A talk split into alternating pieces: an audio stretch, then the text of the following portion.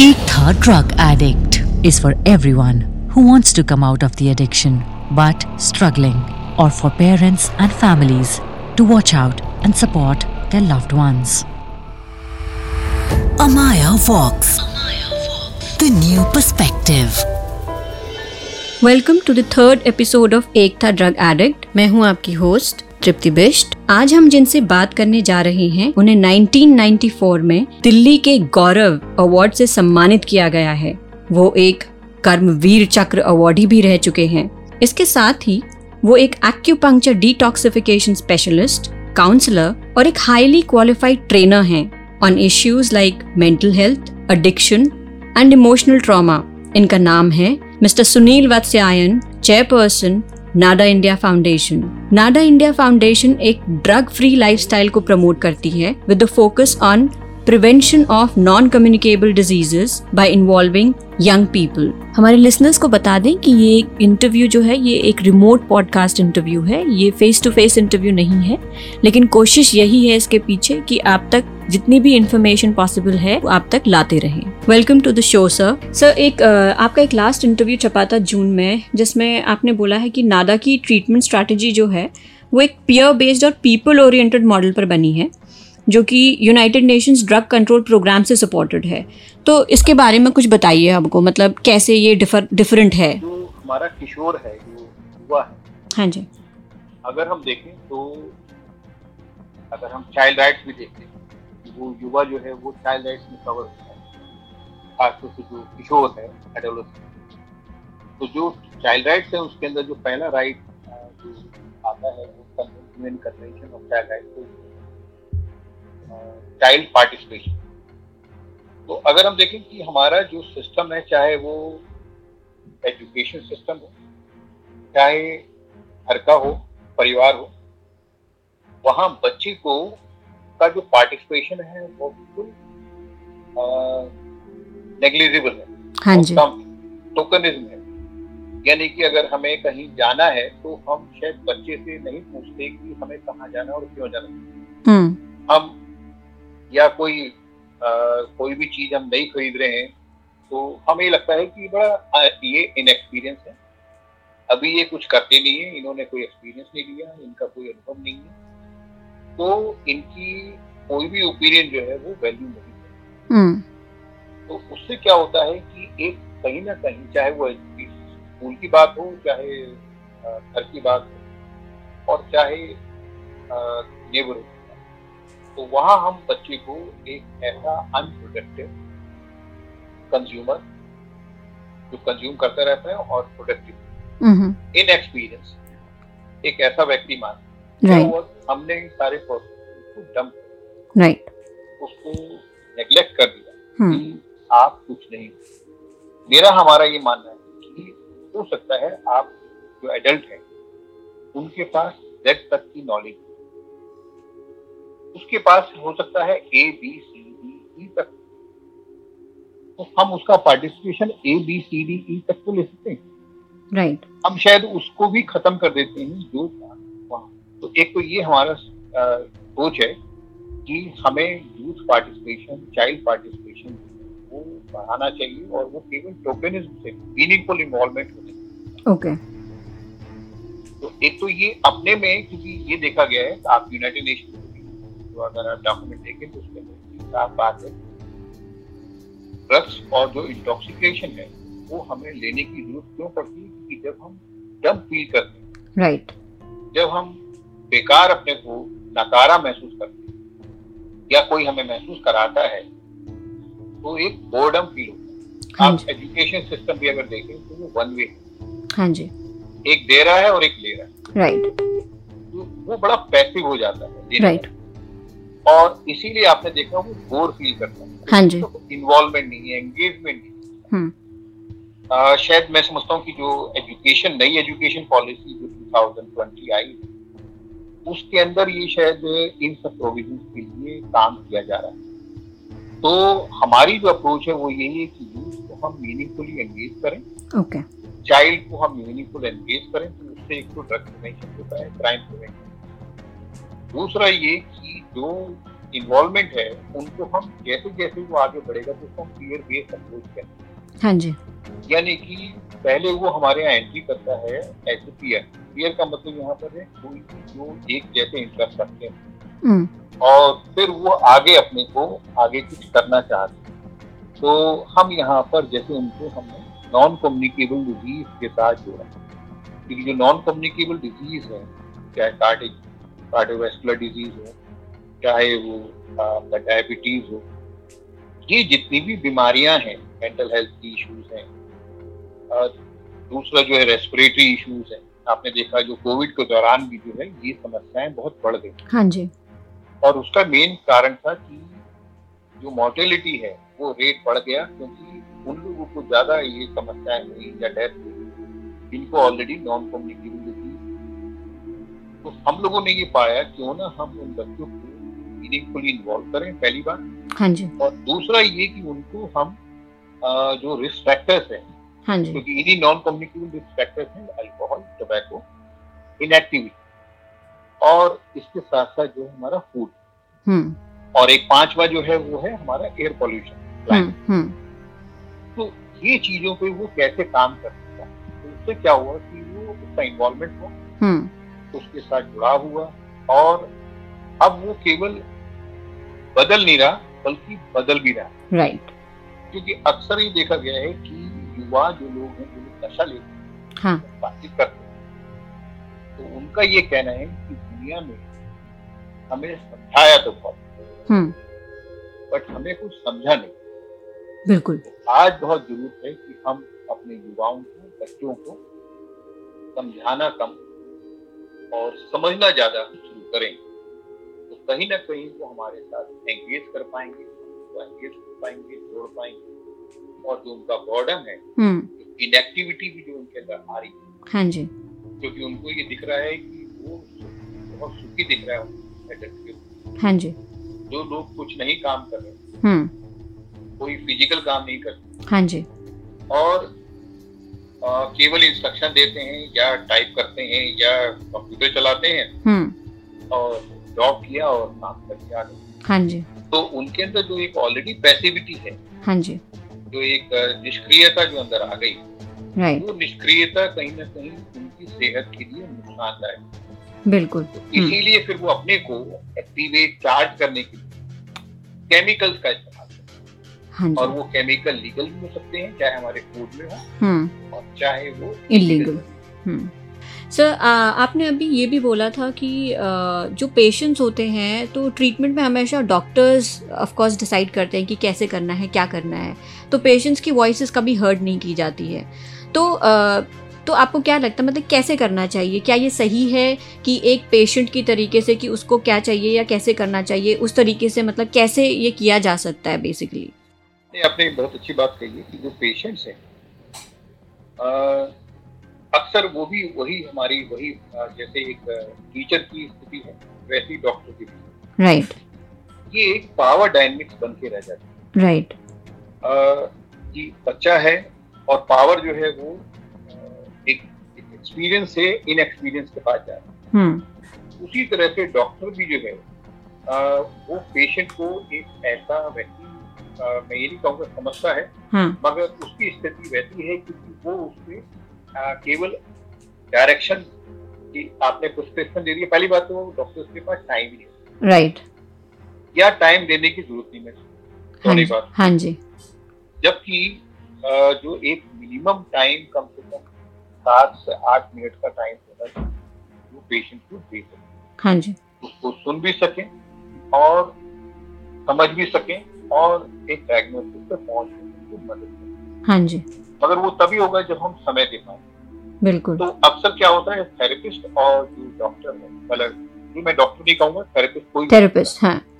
चाहे वो psychology psychologist हो हाँ। चाहे वो सोशल वर्कर्स हो या फिर साइकोथेरेपिस्ट हो या साइकाट्रिस्ट तो उन दोनों के बीच में पार्टनरशिप होती है। पार्टनरशिप क्योंकि बीमारी मैं कैरी कर रहा हूँ। हाँ जी। इलाज भी मेरे पास है। राइट बिल्कुल। तो इसका मतलब मैं इक्वल पार्टनर हाँ। जी। थेरेपिस्ट है। थेरेपिस्ट एक अपने संबंध देते हैं एक एडवाइस देते हैं। हाँ। एक उनके पास एक अंडरस्टैंडिंग एक एक्सपीरियंस हाँ। एक होलिस्टिक व्यू पॉइंट है एक विंडो है उनके पास देखने का हम्म। नज़रिया है।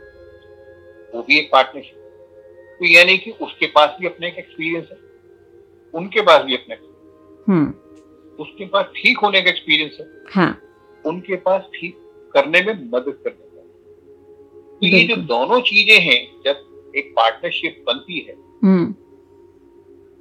क्योंकि आज बहुत ज़रूरी है कि जो हेल्थ सिस्टम है जिसकी हम बात कर रहे हैं कोरोना वायरस के दौरान खासतौर से जो हमारा जो इस समय कोविड नाइन्टीन के दौरान कि इंफ्रास्ट्रक्चर अवेलेबल होना चाहिए। हम्म। अफोर्डेबल होना चाहिए। हम्म। और एक चीज़ और जो एक्सेप्टेबल हम्म। आपने बड़ा मेडिकलाइज अगर मान लीजिए माहौल बना रखा है और बच्चे को आप कह रहे हैं कि आप हम्म। किशोर क्लिनिक है। हाँ। तो किशोर क्लिनिक में उसको एक्सेप्टेबल भी तो होना चाहिए ना कि वो वहाँ जा करके एक अपना अपनापन फील कर सके वहाँ। हम्म हम्म तो क्या होता है कि आपके पास सर्विसेज़ हैं ऐसे मैंने डी एडिक्शन सेंटर दिखा दूँ जहाँ पर लोग नहीं जाना चाहते। बिल्कुल। हम्म ये बहुत रिजॉर्ट के रूप में देखो राइट राइट कि जब आप मुझे कहीं ले जाओगे तो जैसे मेरी माँ कहती थी कि भाई हॉस्पिटल मुझे तभी ले जाना जब मैं मरने की हाँ। जी। का क्या मतलब हम्म तो हम्म। मेरा जो मेरी माँ का जो रिलेशन था डॉक्टर के साथ और हॉस्पिटल वो क्या कहेंगे? हम्म। बहुत पॉजिटिव था क्या? हाँ। यानी कि मेरे को तब ले जाना जब मैं मरने की राइट यानी कि उससे पहले मुझे एक्सेप्टेबल नहीं है नहीं। मैं उस माहौल में जाकर के वो मेरे साथ वो राइट नहीं आपकी मदद ही तो करेंगे। बिल्कुल। आप मदद ही तो कर रहे हैं। हाँ। मगर कहीं ना कहीं मेरा एक रिलेशनशिप ब्रेकअप तो वो जो ब्रेकअवे हुआ है वो रिलेशन अगर नहीं बनेगा यानी कि एक्सेप्टेबल नहीं होगा हमारे हाँ। उसके राइट्स यानी कि मेरे भी कुछ राइट्स होंगे। राइट मेरे भी कुछ अधिकार होंगे। आप देखें अब आजकल बदलाव आया है हॉस्पिटल में जाएँगे तो वहाँ केस तो लगी होती है। हाँ राइट्स हाँ। ये राइट्स है आपकी और ये भी। हाँ जी। मगर उनको सही तो हाँ। वही डी एडिक्शन सेंटर्स पे भी होना हमारा ये अनुभव लेकर कि जिन लोगों का मैंने पैंतीस साल पहले बीस साल पहले इलाज किया हम्म। वो उनको हमने केवल पेशेंट के रूप में उस समय तक रहे। पेशेंट जब तक वो हमारे इलाज में। रिहेबिलिटेशन हो गया। हाँ। अब रिहेबिलिटेशन होने के बाद उनका रोल चेंज हो गया। अब वो स्टूडेंट बन गए क्योंकि नाउ वो मेरे पास आए और कहने लगे कि सर अब आगे हम क्या करें? अच्छा। तो हमने पूछा कि जी आप बेस्ट क्या कर सकते हैं? हाँ। तो उन्होंने कहा कि जी मैंने मेरे पास एक ही अनुभव है वो है नशा लेने का और नशा छोड़ने का। बिल्कुल। तो क्या ये दूसरों को भी इसमें मदद हो सकती है? कहले हाँ जी बिल्कुल मैं जब उनको ये बताऊँगा कि मैं इस परेशानी से गुजर चुका हूँ और परेशानी को कैसे झेला जाए हम्म। कैसे अपने आप को संभाला जाए हम्म। ये मैंने सीखा। बिल्कुल। तो मैं दूसरों की भी मदद कर हाँ। जी। तो मैंने देखा उनके अंदर कमिटमेंट था एक कन्विक्शन था। हाँ जी। ये कहीं ना कहीं एक इच्छा थी डिज़ायर था हाँ जी। और की मदद हाँ जी हाँ जी। और अपना एक मोटिव भी था कि भी मेरे को काम भी मिले। राइट तो हम लोगों ने फिर उनको United Nation Drug Control Programme की तरफ़ छोटा सा ग्रांट दिया। अच्छा। और ये नाडा को नहीं मैं बात कर रहा हूँ ये नवज्योति डेली फाउंडेशन अच्छा ओके तो उस समय जो है वहाँ पर ये ट्रेनिंग दी गई बीस लोगों को जिसमें पाँच जो उनके फैमिली मेंबर्स थे हाँ अलग और पंद्रह वो लोग थे। अच्छा। फिर उन्होंने डी एडिक्शन सेंटर शुरू किया अच्छा। और वो डी एडिक्शन यानी कि वहाँ पर हमने जब हम लोग वहाँ पर इलाज करते थे हम्म। मैं वहाँ का फाउंडिंग डायरेक्टर रहा। राइट किरण बेदी जी संस्था है। हाँ जी। टेलीफोन फाउंडेशन फाउंडिंग डायरेक्टर जब था तो वहाँ पर जहाँ डॉक्टर बैठे होते थे काउंसलर बैठे होते थे हाँ जी। वहीं साथ में रिकवरिंग पीयर काउंसलर भी बैठे अच्छा। उनसे भी ओपिनियन लिया जाता था पेशेंट के बारे में। अच्छा। डॉक्टर से भी लिया जाता है क्योंकि ये problem bio psycho social and spiritual problem तो योगा थेरेपिस्ट भी होते। हाँ जी। तो ये जब चारों से हम जानकारी उनका ओपिनियन लेते थे तो यानी कि उनका इंटरवेंशन भी उसी में होता था। हम्म हम्म। तो जो पेशेंट का पॉइंट ऑफ़ व्यू है हाँ जी। वो भी हमें मिलता था। हाँ जी। क्योंकि जो व्यक्ति भुगभोगी है जो उस परेशानी से निकला है हाँ। उसको एक तो हमने आवाज़ दी। राइट में एक वॉइस दी उसको। दूसरा ये कि उसको एक एम्पावरमेंट का प्रोसेस हमने डॉक्टर के साथ इक्वली ट्रीट किया। हम्म।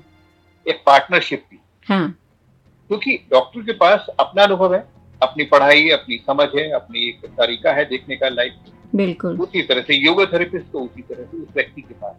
हम्म। फिर उससे ये जन्म निकला कि ये लोग भी तो लीडर्स हैं। हम्म। क्योंकि ये नशेड़ी नहीं है। हम्म। क्योंकि ये ये भी बहुत बड़ा कारण है जिसमें स्टिग्मा जोड़ दिया हाँ जी। उसके साथ एक स्टिग्मा जो है धब्बा क्योंकि समाज जिस चीज़ को डिफाइन नहीं कर पाता जिससे उनको बू आती है खराब लगता है हम्म। उसको वो अपने से दूर कर दे जैसे आपने देखा होगा बैगर्स होम जितने भी हैं वो दिल्ली के आउटस्कर्ट्स में बने हम्म हम्म हम्म। ये एक अंग्रेज़ों का स्टाइल था तरीका था। हम्म। आप देखेंगे ट्यूबरकुलोसिस के जितने भी हॉस्पिटल हैं वो सब आउटस्कर्ट्स हाँ जी। क्योंकि इन सब चीज़ों लेप्रोसी के आपके सीनियर सिटीजन होम पे ये सब मेन स्ट्रीम सोसाइटी में नहीं। हम्म। तो डी एडिक्शन सेंटर का भी यही हाल। हाँ जी। इवन आप देखेंगे तो तिहाड़ जेल में जब मैं काम कर रहा था तो वहाँ देखा गया कि वहाँ पर अगर कोई वहाँ पर हायरार्की है तो लाइन है तो उसके अंदर सबसे आखिरी पायदान पर अगर कोई बैठा है तो है। हम्म। और उसको अगर वो बल्कि उसको ये भी प्रिविलेज नहीं है कि वो किसी सीनियर की सेवा भी कर सकते अच्छा। यानी कि उसको गंदों में से भी गंदा मानेगा एक रैक पिकर का आएगा तो वो उसकी मसाज कर देगा दूसरे वाले हाँ। वो करवा लेगा। हाँ हाँ। और अगर वो दूसरा रैक पिकर आएगा जो कि नशा लेता है हाँ। तो वो उसकी मसाज भी नहीं करता मसाज अच्छा। का मतलब उसकी सेवा करना चाहिए। तो अच्छा। जिससे कि कोई उसका फेवर मिल जाए उसको चाय मिल जाए फ़ायदा और मिल जाए हम्म हम्म। वो भी जो जो जेल में चलता है। अच्छा। है ना? हाँ। वो एक दूसरे को मदद करते हैं। हाँ। तो वो मदद भी लेने को तैयार है। हम्म। तो अब यानी कि अछूतों में भी अछूत है।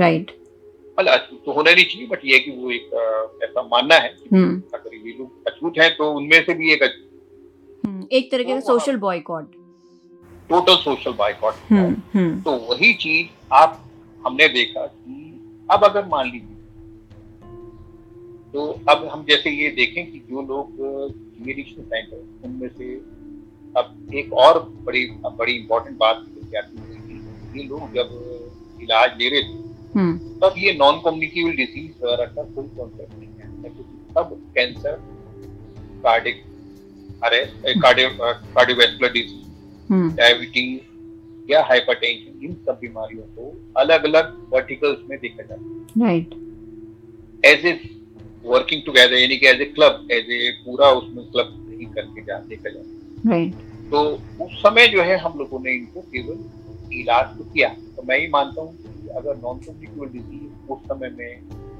अ, हम इसको इनको इंट्रोड्यूस करा पाते समझा पाते इस बारे में बातचीत कर पाते तंबाकू को जैसे हम मानते ही नहीं थे कि तंबाकू क्योंकि उन्हें लगता था कि हीरोइन के इलाज के लिए आए तो वो हीरोइन और तो तंबाकू ले सकते हैं। इसलिए आपने देखा होगा सभी डी एडिक्शन सेंटर्स में तंबाकू का इस्तेमाल हो रहा है।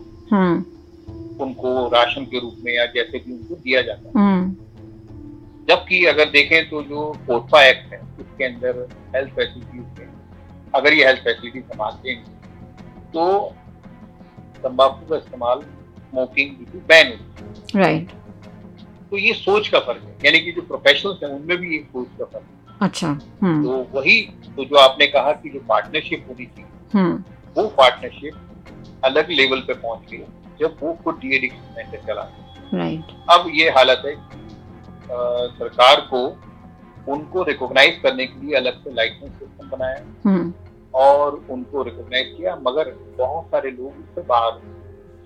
तो हम्म क्योंकि जो आपका जो सिस्टम है जितना भी सरकार चला रही है वो काफ़ी नहीं है। हम्म। बहुत बड़ी है। राइट और प्राइवेट सेक्टर में इतना महँगा है कि हम्म। आप सभी लोग अफोर्ड नहीं करते। बिल्कुल। ये जो ये जो रिकवरिंग एडिक्ट है ये जब खुद चलाते हैं तरह का कॉस्ट इफ़ेक्टिव ज़्यादा बिल्कुल बिल्कुल। और वो उसको थेरेपी के रूप में इस्तेमाल करते हैं। काम है वो एक फैमिली के रूप में रिहेबिलिटेशन जो मॉडल है वो एक फैमिली रिहेबिलिटेशन मॉडल के हम्म तो इसलिए जो अब जो थेरेपिस्ट था जो पेशेंट था वो आज थेरेपिस्ट था हम्म। तो हमें उसको तो अब हम ये कहें कि नहीं तू चोर था अब चोर ही रहेगा सारी ज़िंदगी चाहे तू डॉक्टर क्यों नहीं पढ़ाई हम्म। तो क्या कहेंगे आप? इसका मतलब उसका पार्टिसिपेशन या उसकी जो वजूद है हाँ। उसको हम रिकॉग्नाइज नहीं करते। हाँ। बिल्कुल। सो ये भी है कि जैसे अब अ, हम अभी कह रहे थे कि गवर्नमेंट सेंटर्स के लिए तो कहीं ना कहीं अ, एक परसेप्शन ऑफ़ कोर्स लोगों में भी है। एक तो पहली चीज़ वही बात है कि रिहैब जो है वो लास्ट ऑप्शन होता है। दूसरा जो गवर्नमेंट सेंटर्स होते हैं उनकी एक अलग इमेज बनी हुई है कि वहाँ बहुत तरीके से टॉर्चर किया जाता है ट्रीटमेंट सही तरीके से नहीं किया जाता है। तो क्या आपको लगता है कि जैसे हम कई डिपार्टमेंट्स में या कई यू नो फील्ड्स में हम जहाँ पब्लिक प्राइवेट पार्टनरशिप की बात कर रहे हैं, जिसके थ्रू चीज़ें हम थोड़ा बेटर करने की कोशिश करते हैं तो क्या हम रिहैबिलिटेशन सेंटर्स के लिए भी ऐसा कुछ आपको लगता है, कुछ ऐसा काम आएगा जहाँ हम सिर्फ़ क्योंकि गवर्नमेंट के जो एडिक्शन सेंटर या डी एडिक्शन सेंटर्स हैं, वो खोलने के बाद मतलब अगर उनमें प्राइवेट जो है, उनका भी एक हिस्सेदारी हो मतलब वो भी उसमें पार्टिसिपेट करें तो वो जो चेक्स इन प्लेसेस होते हैं, वो ज़्यादा बेटर और एफिशिएंट रहेंगे? नहीं उस- ये आप बिल्कुल सही करें कि ये एक सक्सेसफुल मॉडल हो सकता है। हम्म। मगर क्या होता है कि जो सिविल सोसाइटी जब या प्राइवेट ऑर्गेनाइजेशन जब जुड़ती है सरकार के साथ हम्म। तो उनके प्रोटोकॉल्स और उनके जो प्रोसेस एंड प्रोसीजर वो फ्रीडम इतना नहीं मिल पाता। और वो अपने उन प्रोसीजर और ब्यूरोक्रेसी के कारण ही नहीं कर पाते। हम्म पाते। और आप अगर डीएडिक्शन सेंटर चला रहे हैं तो वो उस ऑटोनॉमी के कारण जो आप एक्सपेरिमेंटेशन कर पाते हैं आपको स्कोप होता है आप और इम्प्रूव कर पाते हैं आप डे टू डे की जो नीड्स होती हैं जो प्रॉब्लम्स होती हैं उनको एड्रेस कर पाते हैं। हम्म। वो इसीलिए कर पाते हैं क्योंकि आपके यहाँ ब्यूरोक्रेसी या एक क्लोज सिस्टम या एक अ, वो नहीं। उसके अंदर इतना ही मैं कहूँगा कि सेंटर्स को और सरकार को मिलकर के ऑलरेडी वैसे अगर कहें तो जो फंडिंग दे रहे हैं हम्म। वो भी एक पार्टनरशिप ही है क्योंकि वो फंडिंग देते हैं और भी से काम करते हैं। हम्म, क्योंकि हम्म, ऑटोनॉमी ज़्यादा है। राइट तो एक तो ये कि जो संख्या है उनको और बढ़ाया जाए। हम्म। और हो सकता है नहीं कि फुली फंडेड करा जाए उनको और जितने डीएडिक्शन सेंटर अगर हम देखें दिल्ली में छह या सात डीएडिक्शन सेंटर्स थे या हैं हम्म। आठ जो Ministry of Social Justice Empowerment funded है। हाँ जी। एक या दो जो आपके हॉस्पिटल्स में एम्स में गाजियाबाद में है। तो जो हॉस्पिटल्स में है, वो साइकेट्रिक वार्ड में ज़्यादा चल रहे हैं तो वो भी बहुत कम तो जो मेजर चंक है, वो सौ से ज़्यादा, बल्कि सौ नहीं कहूँगा, दो सौ से ज़्यादा प्राइवेट रिकवरिंग एडिक्ट चला रहे हैं। तो अगर हम देखें तो डिमांड तो उसका मतलब कहाँ चार सौ की थी दिल्ली दिल्ली या 200 की थी अगर 200 भी हम उनको भी मान लें क्योंकि उन 200 में भी आप देखेंगे कि वहाँ पर जगह थी 30 लोगों की और उसमें उन्होंने 40 लोग क्योंकि उनसे ही कॉस्ट इफ़ेक्टिव हो पाता है। हाँ। 35 लोग 40 लोग मेरी तरफ़ लिया राइट तो उससे भी जो है वो एक दिक्कत आ रही है। हम्म। तो उसका मतलब कि इन जो उसका डिसप्रपोर्शनेट में है जो डिमांड है और जो सप्लाई हम्म। तो सप्लाई जो है वो बहुत कम है। हम्म। अगर हम मिनिस्ट्री ऑफ़ सोशल जस्टिस की बात करें और जो हाँ वो अलग बात है कि जो मिनिस्ट्री के फंडेड प्रोजेक्ट हैं या गवर्नमेंट के चल रहे हैं उनमें वो भी खाली मिलेंगे। हम्म। अब एक गुरु नानक ये एक सेंटर था जो आप न्यूज़ अगर देखेंगे तो अमृतसर। हम्म नाइन्टी बेड पर या हम्म हंड्रेड बेड और उसमें मुश्किल से बीस लोग भी नहीं। और महीनों महीनों ऐसे हो जाते थे जब लोग भी नहीं आ पाते। हम्म। तो उसका मतलब कहीं ना कहीं जो डिमांड है और जो सप्लाई है हम्म। जो एक्सेप्टेबिलिटी है हम्म। वो कहीं ना कहीं कम है। बिल्कुल। या फिर हम जो उसकी एक्चुअल नीड्स हैं उनको हम रिस्पॉन्ड नहीं कर पा रहे। हाँ जी। तो बिल्कुल। वो गैप को जब तक कोई भी सिस्टम अगर उसको फिल नहीं करेगा अ, मैं नहीं समझता हूँ कि वो हम जो डिमांड और सप्लाई है हम्म। एडिक्शन सेंटर्स की और उन लोगों के लिए कुछ हम कर पाए राइट सर सोशल स्टिग्मा जैसे आपने भी बोला, बहुत बड़ी चीज़ है। तो मतलब इसके लिए क्या करना चाहिए? मतलब क्यों हम कैसे ये सोच कैसे बदलें लोगों की? क्योंकि फैमिलीज़ अक्सर इसी में होती हैं कि नहीं, हमें नहीं बताना चाहिए, हम किसी को बता नहीं सकते ये बात। तो वो अपने तक रखती हैं। कई केसेस तो शायद आपने भी पर्सनली देखा होगा, जिसमें, जैसे आपने बोला लास्ट रिजॉर्ट होता है जब कई लोग मेडिकल हेल्प लेते हैं या फिर रिहैब्स को देखते हैं। तो इसको बदलने के लिए मतलब क्या करना चाहिए एक्चुअली लोगों को? क्या और फैमिलीज़ को आप क्या कहना चाहेंगे? ऐसी जो ये सोचती हैं कि नहीं हमें आ, मतलब एक हमारा यू नो सोशल स्टेटस है तो अगर जहाँ तक समाज का सवाल है एक तो ये बात ये फिक्स करने का तरीका हम्म। किसी भी प्रॉब्लम को सॉल्व नहीं कर रहे फिक्स कर रहे हैं आप। राइट जब आप क्योंकि आप ज़्यादा उस पर मेहनत नहीं करना चाहते ज़्यादा आप समझना नहीं चाहते तो आप सीधा कह देते हैं नशेड़ी है। बिल्कुल। बंगला है कुछ भी ऐसा नाम ले हैं जिससे कि हमारी सारी जो डेफिनेशन है वो पूरे हम एक शब्द में उसको कह पाए। हम्म।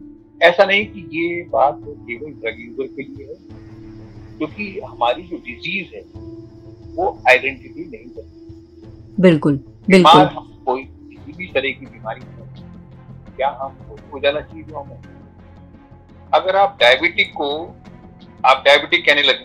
हम्म। भाई आइए भाई आप सबके लिए तो चाय बनाइए। भाई आपके लिए तो ये तो डायबिटिक है इसलिए इनको भाई बिना चाय की वो बिना चीनी, चीनी की हम्म। तो यहाँ पर आपने उसकी बीमारी को आपने उसको वेपन की तरह इस्तेमाल हम्म। आपको उसको अलग करना था। एक्चुअल में तो अलग करना था इसलिए आपने उसको डायबिटिक का हाँ जी। तो life is serial not episode of one one episode of कि एक इस एपिसोड पे आप रुक गए। ट्रू ट्रू आपको सांस की बीमारी है या आपको हार्ट अटैक अब जैसे एक है हमारे रिकवरिंग एडिक्ट उनका ये कहना था जो उन्होंने इनके साथ डिस्कशन किया कि सर हम अगर अपनी बीमारी को लेके जाते हैं और को पता है डॉक्टर ड्रग यूज़र और कहूँ कि मेरे को सांस की बीमारी है नॉन कम्युनिकेबल राइट तो वो उसका इलाज नहीं करता। वो कहते नाटक करता। क्योंकि तू ड्रग यूज़र अच्छा।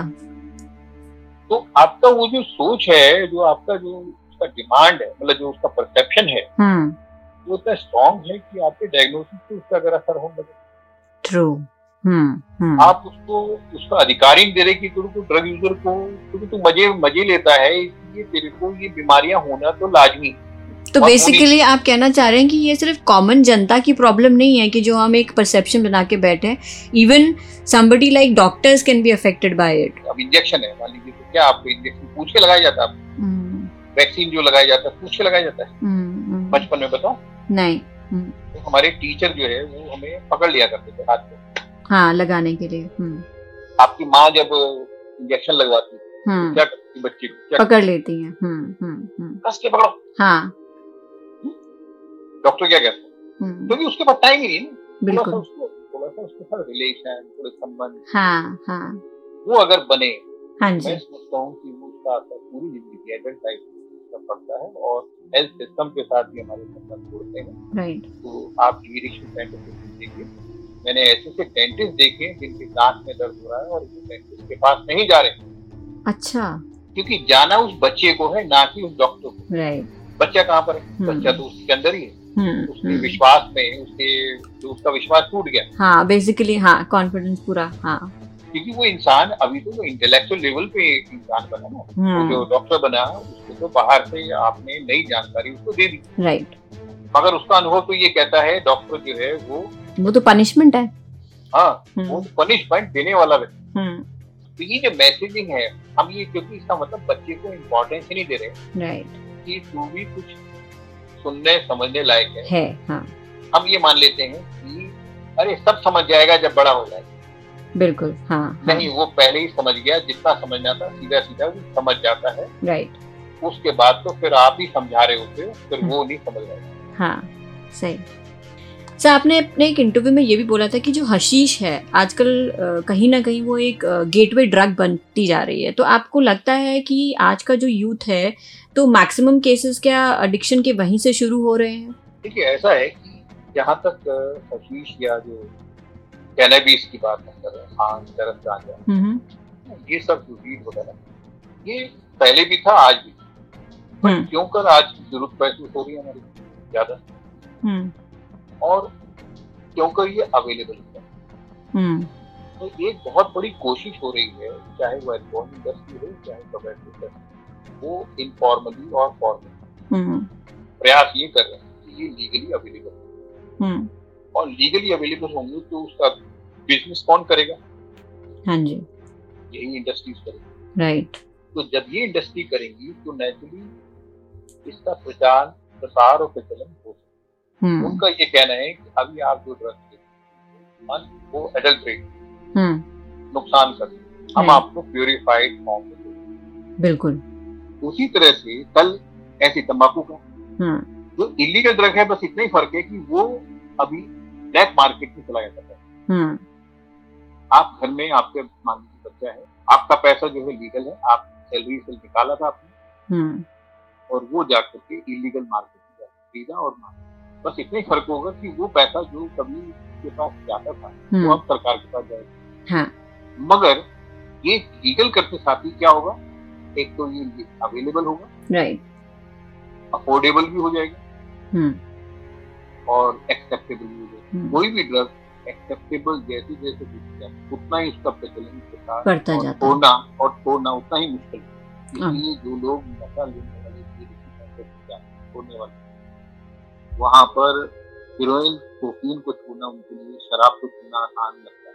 हम्म तंबाकू और अच्छा। इसलिए मैंने ऐसे बहुत से लोगों को देखा है जो कि नशा छोड़ देते हैं आप नार्कोटिक एनोनिमस या किसी और ऐसी मीटिंग्स में जाएँ जहाँ लोग मिलते हैं। तो वहाँ पर भी ये लोग बाहर निकल के तंबाकू ज़रूर लेते हैं। जो हम्म। पीते हैं वो पीते चले आते हैं। हम्म हम्म हूँ कि सभी लेते हैं। जो तो यूज़ होता रहता है। उसको वो अब वो अलग बात है कि इनमें भी जागरूकता आई है और निकोटिन एनोनिमस भी उन्होंने खोला। उस तरह के भी ग्रुप चले हम्म। बट वो बहुत ज़्यादा संख्या नहीं है। नहीं है हम्म। तो इसलिए इस तरह से तंबाकू अब उतना ही मुश्किल हो गया छोड़ना। हम्म। जितने लोग एडिक्शन सेंटर में और अल्कोहल छोड़ने के लिए जाते हैं जबकि तंबाकू छोड़ने वाले ज़्यादा हो सकते हैं बट वो नहीं जाते और ना टोबैको सोल्यूशन प्रोग्राम में इसलिए कहीं ना कहीं समस्या बड़ी तो इसलिए कैनेडीज जो है जिस दिन मतलब जितना ज़्यादा एक्सेप्टेबल होती जाएगी हम्म। उतना ही ज़्यादा मुश्किल हो जाएगी। उसका प्रचलन प्रसार भी बढ़ जाएगा हम्म। और छोड़ना भी उतना ही मुश्किल और हो जाएगा। बिल्कुल। सर आपके पास जितने केसेस आते हैं तो उसमें से अ, मतलब सबसे ज़्यादा कौन सा एज ग्रुप जैसे मतलब आपको लगता है कि इस एज ग्रुप में ये ज़्यादा होता है या इस या मेल्स में ज़्यादा हो रहा है या फीमेल्स में ज़्यादा हो रहा है ऐसा कुछ है? फीमेल में जो संख्या देखी गई है वो है एक परसेंट टोटल पॉपुलेशन हम्म, हम्म। हम्म। उसका भी कारण वही है कि हमारे यहाँ पर एक्सेप्टेबल नहीं है।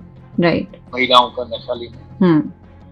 इसलिए जो इंडस्ट्री है या जो है वो एक्सेसिबल करवा रहे हैं हम्म। अब आप घर पे बैठे शराब आने की आपकी। हम्म। आपका जो वो पहले जाना था और अब आपका दिल्ली गवर्नमेंट जो है वो शराब एक अच्छा रिच एक्सपीरियंस हो आपके लिए। खरीदना भी अपने में एक एक्सपीरियंस तो वो भी चीज़ें जो है वो हमें मदद कर रही हैं। तो जो ग्रुप है हम्म। इसमें जो ज़्यादा क्योंकि क्या होता है कि जो यंग यूथ है अब वो आने लगा है क्योंकि इसका मतलब अर्ली साइन लोगों को पता लग गए हैं कि जैसे ही परिवर्तन देखते हैं तो हम्म। उसको डिजिटल सेंटर में लाना अच्छा। और जो पहले बहुत लेट आया करते थे चार चार पाँच दस दस साल बाद साल बाद हाँ। वो अब थोड़ा जल्दी आने लगे हैं तो यंग एज भी आप देखें। तो अच्छा। दोनों तरह के ग्रुप मिलेंगे आपको जो बहुत यंग है। हम्म। और एक बहुत ओल्ड है यानी कि जो क्योंकि ये रिलैक्सिंग प्रॉब्लम है ये एक ऐसी प्रॉब्लम है। क्योंकि हम लोग डिएडिक्शन सेंटर नहीं चलाते। हम्म। मगर कैपेसिटी बिल्डिंग लोगों की मदद करते हैं। मदद करते हैं हम्म। हेल्प करते हैं हम्म। किस तरह से अपने को रिलैक्स है हाँ। और बेहतर बना सकते हैं। क्या सुविधाएँ और उसमें हैं। राइट क्योंकि जो अनुभव हम लोगों के पास और हाँ। प्रिवेंशन पे हम ज़्यादा काम करते हैं। राइट राइट और इसीलिए जो यूथ है इसलिए अक्सर देखा गया कि हम्म तो वो पहली बार लेते हैं तो उनको वही टाइम है जब असली मदद को मिलनी चाहिए। हम्म क्योंकि वही टाइम है कि जब उनको ये ऐसा रूप की है। एक बार ले लिया बस अगर हम इसको रिपीट करते हैं तो एडिक्शन बन जाए। राइट और उसको हम कैसे डील करेंगे तो कहीं ना कहीं सपोर्ट की हम्म हम्म। तो इसीलिए हम लोगों ने जिससे कि ये लोग जो है वहाँ पर कॉल कर सकें और बिना जबकि एक सेफ़ स्पेस उनके लिए क्रिएट कर सकें। तो बेसिकली uh, कोई भी अगर जो पहले नशा कर चुका है छोड़ चुका है अब तो अगर जुड़ना चाहे आपसे या एक गाइडेंस चाहे तो मतलब वो आपसे कांटेक्ट कर सकते हैं। अच्छा तो आगे का मतलब आप उनको डायरेक्ट गाइड करते हैं। जो, जो आगे छोड़ चुके हैं और कुछ अपना रिहैब सेंटर या एक प्रोफेशनल रूप में ट्रेनिंग या कैपेसिटी बिल्ड करना चाहते हैं। अच्छा। उसमें हम उनको मदद करते हैं और हेल्थ एडवोकेट के रूप में भी वो काम करते हैं। तो ये ट्रेनिंग फ्री होती है सर हाँ ये फ्री है हमारे पास। अच्छा तो ये आप ऑल ओवर इंडिया चलाते हैं या मतलब ऑनलाइन तो अभी है इसलिए ऑल ओवर इंडिया चल सकती है बट ये दिल्ली और अभी हम लोग हरियाणा पंजाब और हिमाचल में ज़्यादा हमारा फोकस है।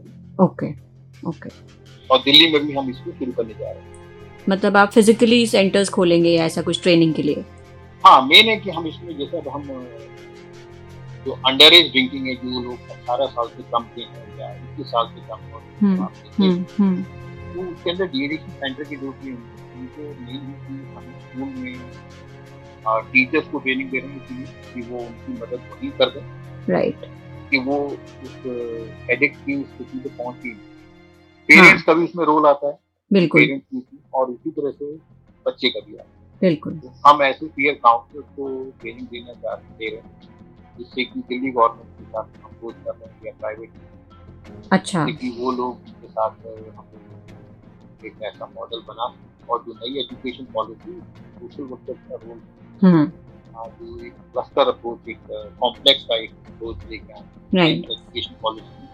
इसमें चार पाँच स्कूलों की एक सोशल वर्कर और वो स्कूल का काम करेगा हाँ जी क्योंकि उसी से ड्रॉप आउट रेट भी कम होगा हाँ और ड्रॉप आउट रेट का भी कारण एक बहुत बड़ा कारण है तम्बाकू का इस्तेमाल करना या और एक स्कूल के लेवल पे पॉलिसी नहीं और ड्रग पॉलिसी नहीं ओके कि अगर कोई बच्चा नशा लेता हुआ मिलता है क्या करें क्या करें? टीसी दे दिया जाता है क्योंकि वो उनको बैड एलिमेंट मानते टीसी का मतलब है ट्रांसफ़र सर्टिफिकेट दे दिया जाता है आप स्कूल में चले जाओ या आप पढ़ाई बंद ओके तो अगर पढ़ाई बंद हो जाती है तो नेचुरली ड्रॉप आउट हो जाते हैं। ड्रॉप आउट होने के बाद अब वो ना काम के लायक रह पाए तो जब एडल्ट हुए। और नेग्लेक्ट तो हमने उनको कर ही दिया। फेल तो हमने उनको साबित कर ही दिया कि तुम फेल हो। जबकि वो मदद स्कूल कर सकता था। राइट काउंसलिंग करी जा सकती थी। काउंसलिंग की सर्विस आपको थी डीएडिक्शन सेंटर में जाकर के वापस वहाँ आ सकते थे। अगर शॉर्ट कुछ कुछ समय के लिए भेजना भी पड़ता। तो वो उनकी मदद में ज़्यादा बेहतर हो पाती। स्कूल से निकाला कर। बिल्कुल। Thank you so much it was really really nice talking to you धन्यवाद आपका। Amaya Vox. The new perspective.